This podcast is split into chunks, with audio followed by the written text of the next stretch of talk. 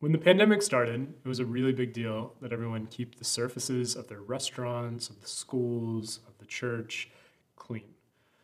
Um, and this is because research came out that showed that the virus could survive up to 28 days um, on inanimate objects.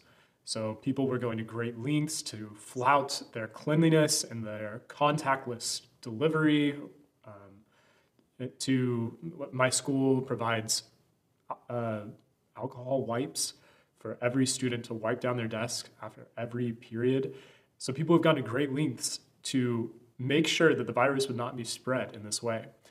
And a lot of research has come out to show that that is not the, the primary way that the virus is transmitted. Though it's possible, the primary way is through a person to person contact by droplets coming out of people's mouths or noses. Um, but regardless of where you land on the issue, in general, um, people know that COVID can be transmitted very easily.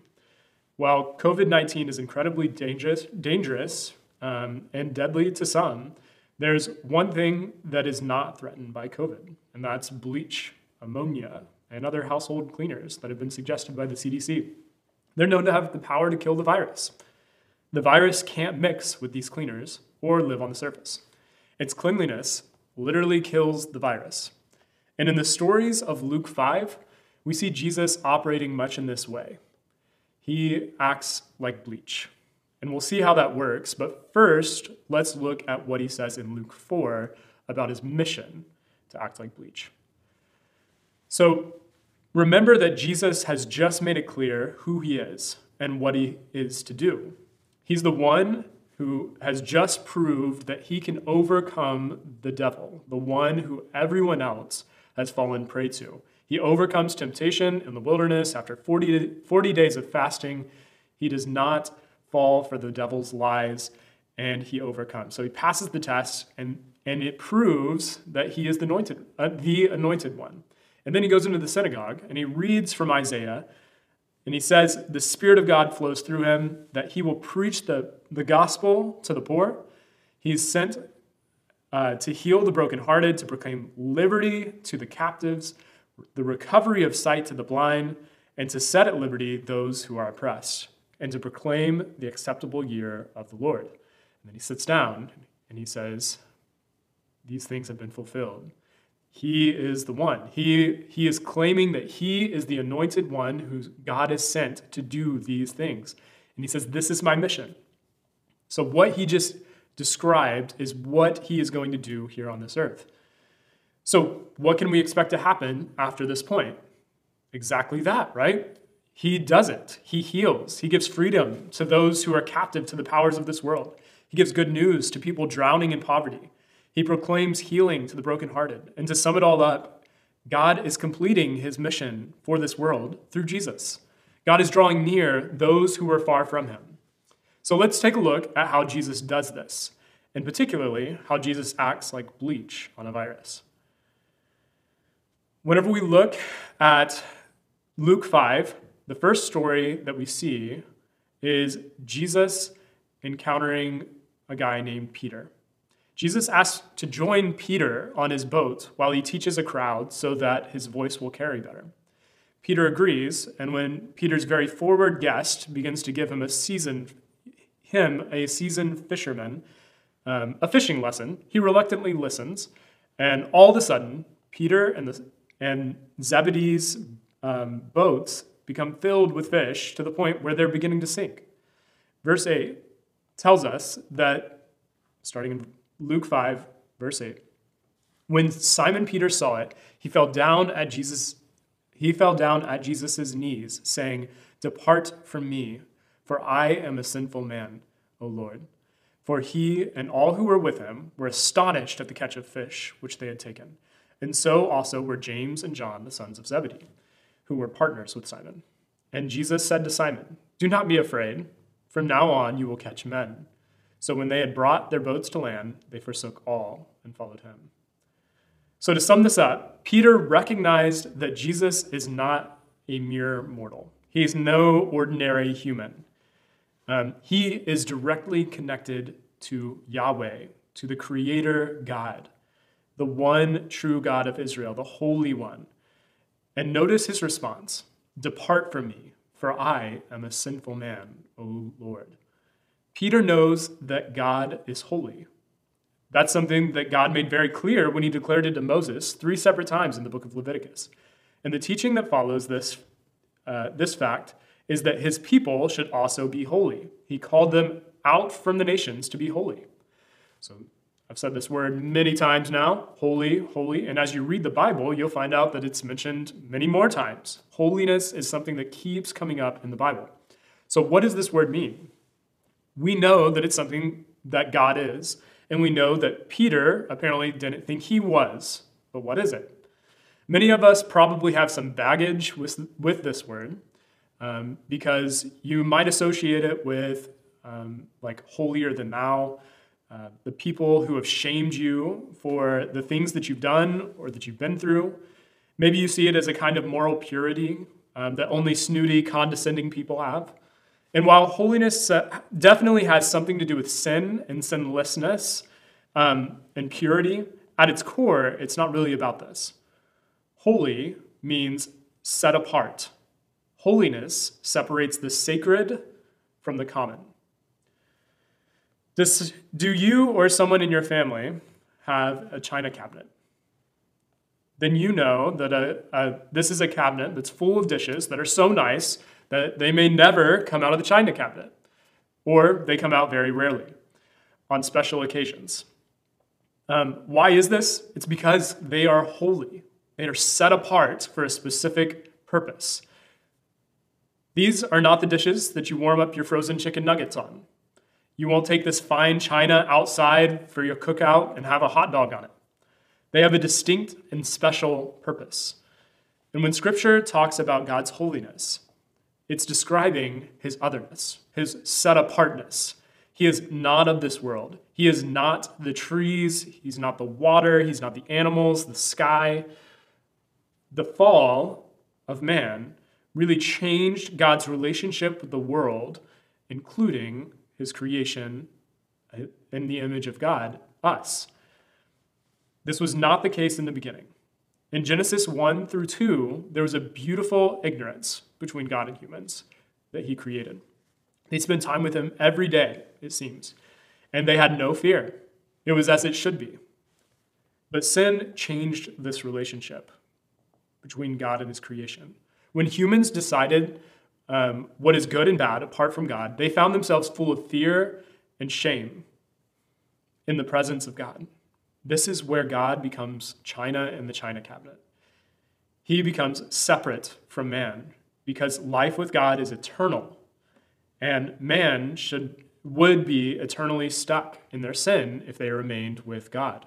So his presence is no longer a source of joy and meaning, but it's a cause for fear. We can't be in God's presence because it's so unlike us. It's not normal. It's not of this world. It is holy. But God had already made a plan for rescuing us in our, our his erring creation. We would work, or he would work through one family to bring the whole world back to himself. But many things would be different um, than the garden. Meeting with God is a distinct and separate experience in life. And only God can bring about um, a reconciliation to the separation that has taken place. God can invite us into it, but it's not something that we can approach on our own terms. So when Moses first interacts with God, it's not because he was searching.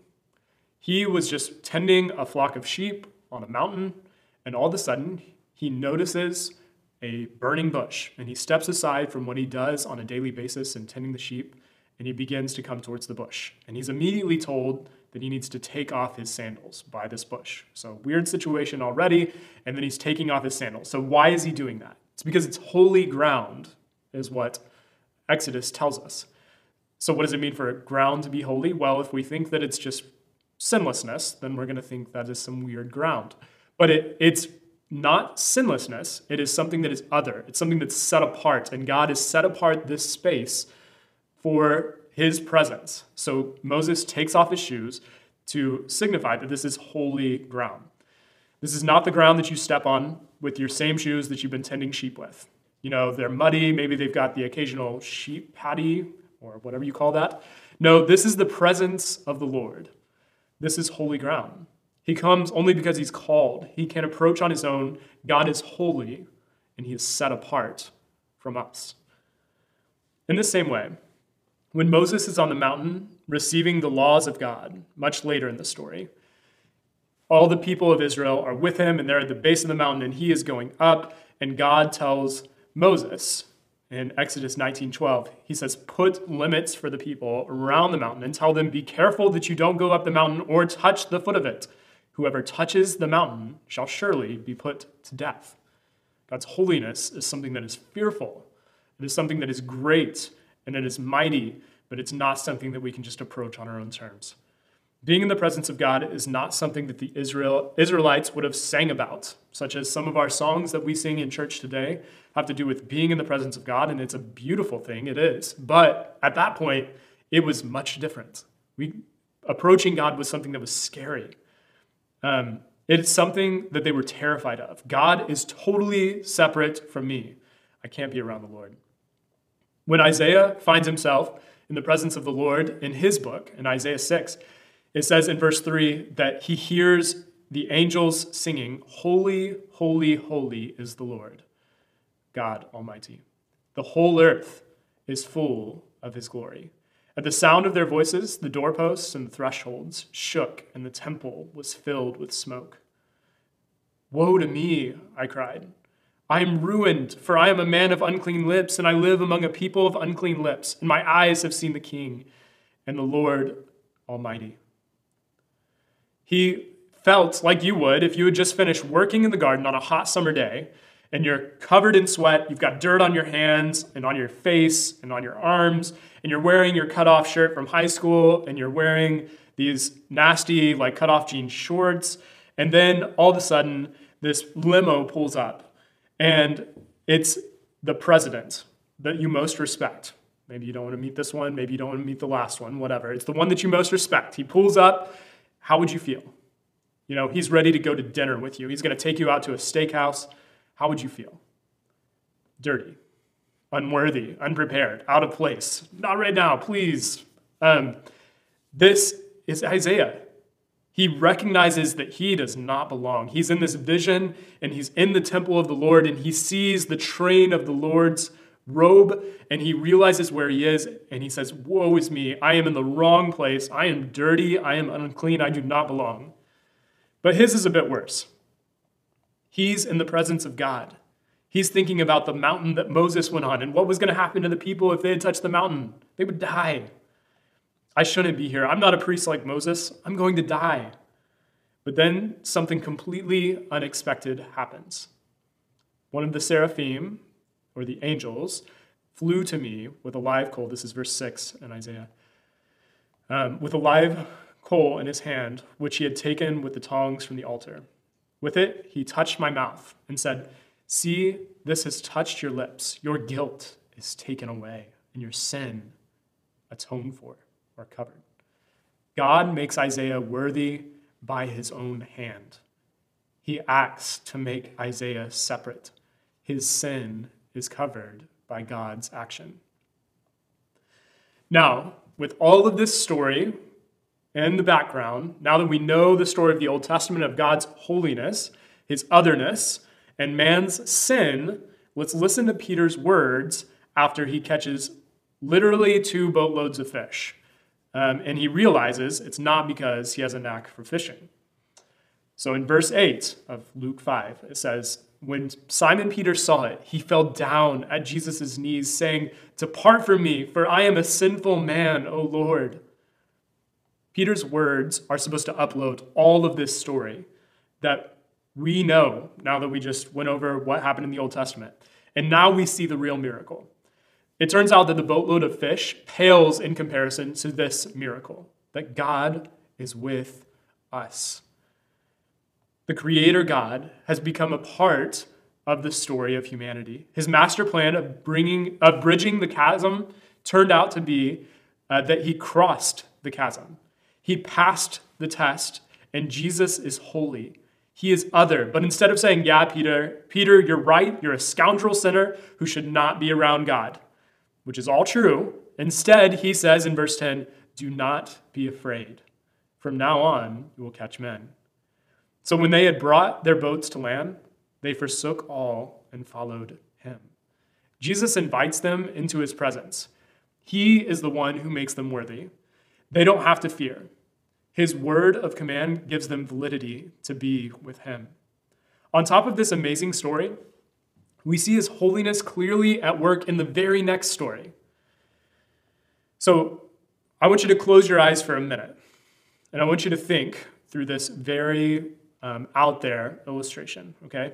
So imagine a world where you become infected with a disease and have to be quarantined away from your family barred from work, and even unable to worship with your community. You can open your eyes. It's not hard, huh? This is not just something that happened in the COVID 19 pandemic. This was an everyday reality for those affected by a variety of skin diseases, which went under the label, uh, which was an umbrella term, leprosy in the Old Testament. For people with leprosy, they had to wear torn clothes and let their hair be unkempt. Uh, they had to cover part of their faces and shout, unclean, unclean, whenever regular people who did not have leprosy would walk by. Leprosy was associated with death, and people perceived it as a living death. Leprosy threatens or attacks the integrity, wholeness, and completeness of the community and its members. And the impurity, even resulting from contact with a contaminated person, also had to be dealt with. A person who helped to purify a person or house that was recovered from le- leprosy was regarded as polluted. They were sick. These people were sick. They were dying, and they were alone. This, I mean, it's very similar to now. They had contact tracing. They had all of these laws in place to make sure that no one was going to catch the skin disease. But these people, these lepers, they ended up on the outskirts of town left to die. And the next story that we see is Jesus interacting with one of these people. So look at Luke 5, starting in verse 12. And it happened when he was in a certain city that behold, a man who was full of leprosy saw Jesus, and he fell on his face and implored him, saying, Lord, if you are willing, you can make me clean. Then he put forth his hand and touched him, saying, I am willing, be cleansed. Immediately the leprosy left him. Peter was a human and therefore sinful. But this man was a human and therefore sinful. And on top of this, he was ritually unclean. He was unable to be a part of Israelite worship. He was unable to be a part of his family. He could not live in the town. He was left to fend for himself outside of the city. And Jesus touches him, which is the exact, if there is one thing you should not do to a leper, it's touch them.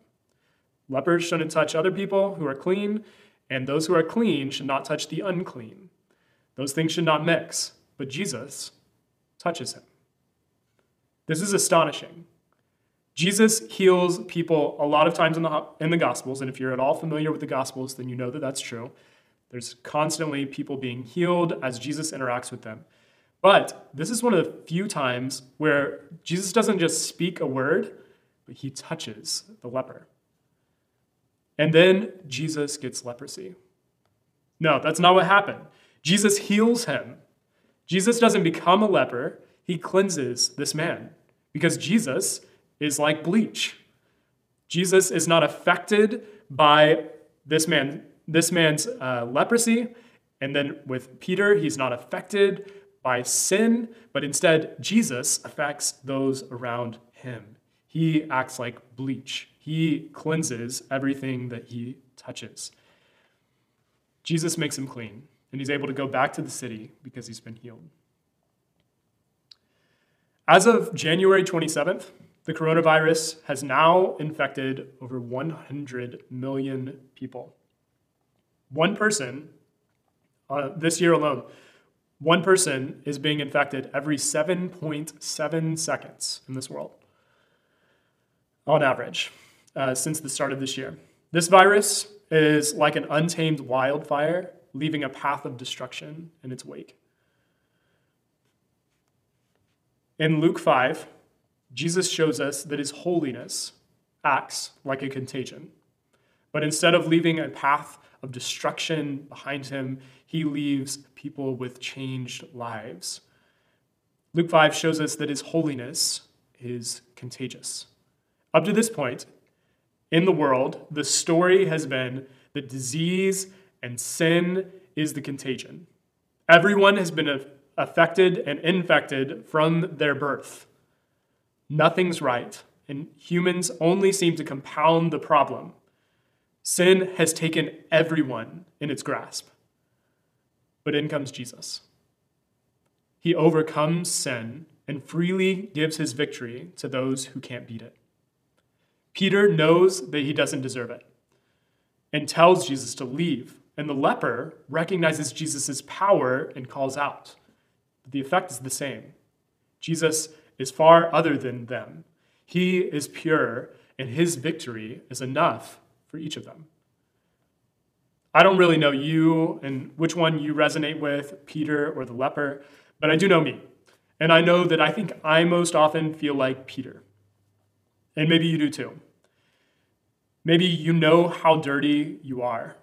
You know the ways that you've sinned in your life. You know that you're far too dirty, that you've done too much, you've gone too far, you've been too selfish, you've made too many mistakes and other lies that the devil has tempted you with. And when you look at Jesus, you can only think, Get away from me, I'm not good enough for you. In contrast, to Peter, the great disciple who Jesus spent so much time refining, I think there's something profound here in the confidence of the leper, perhaps something that we can learn from. The leper, instead of saying, Get away from me, you're too, too good for me, stay away, he realizes that he's quite helpless. But he realizes that Jesus can overcome his problems. He realizes that Jesus is the only one who's capable of meeting his needs and he boldly asks. Jesus not only heals, but he touches him. He gives this man who has not felt human touch in who knows how long a gift of immeasurable worth. He heals him and he touches him. And this isn't an isolated experience. Jesus seems to be all about this throughout his ministry. He moves towards the common and the sinner. He's not um, walking around on this mission to look for people who are perfect and who are just like really holy. They're already separate from, from the rest of the Jewish world and they're ready for the Messiah. And they're just, Jesus walks up and he's like, Oh my goodness, you've been preparing your whole life for this. Come on, follow me. Instead, Jesus moves toward the sinful. Jesus moves towards the broken he moves towards the outsiders and the sick. And this wasn't a side project. This isn't just a note that the gospel authors have left for us. This was his mission. When broken people meet Jesus, they're made whole, they're made clean, they're given purpose. At the end of Luke 5, we read one more story that really continues the same theme. Luke 5, starting in verse 27. After these things, he went out and saw a tax collector named Levi sitting at the tax office. And he said to him, Follow me. So he left all, rose up, followed him. Then Levi gave him a great feast in his own house. And there were a great number of tax collectors and others who sat down with him. And their scribes and the Pharisees complained against his disciples, saying, Why do you eat and drink with the tax collectors and sinners? Jesus answered and said to them, Those who are well have no need of a physician, but those who are sick. I have not come to call the righteous, but sinners to repentance. Jesus wants sinners to come into contact with him in order to be made whole. Through his incarnation, he came to us. He transformed around 70 people, upwards of 70 people, and they came in contact with him and his presence. And the Holy Spirit went with them. And together they were the body of Christ. And the mission of the church grew to literally millions of people as it is today. It's gone to every country it's crossed the world. The church grew because it came in contact with Christ. Today, Faith Church stands because Bob Helms was transformed by Jesus. And more and more people have grown in our church and are utterly changed, not because of how great they are or because Jesus has called just really capable people to join Faith Church, but rather because they Jesus has touched the people in our church. Jesus not only heals, but he sustains us by his presence. And he wants us to live in community and represent him to one another. Jesus is still touching us today.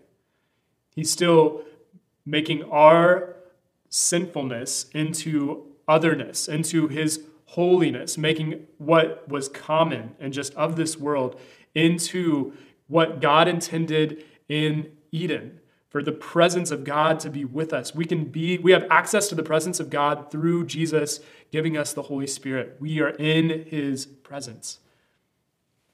Sometimes we forget what this is all about. And sometimes we go back to thinking like Peter. And we think there's no way that we're good enough. We, we may have been touched by Jesus in the past, but now we're, we just keep going back. We're still just so dirty, but it was never based on your cleanliness. It's not, it was never based on what you were able to do, that you were able to step into the presence of God. It was based on what Jesus did. It's based on your being touched by Jesus. We're not good enough, and that's the point. When we admit our frailty and we open ourselves up to Jesus, who is revealed, who was revealed to us in the church, we come in contact with him.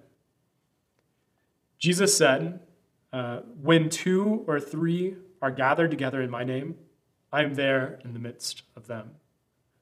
Faith Church, let us gather together in his name and continually catch his contagious holiness. May we not cease to meet in twos and threes. May Jesus transform us by his power working in each of us as we meet with each other. And in the end, let that change our mission to look like his, to seek out the sinners like ourselves.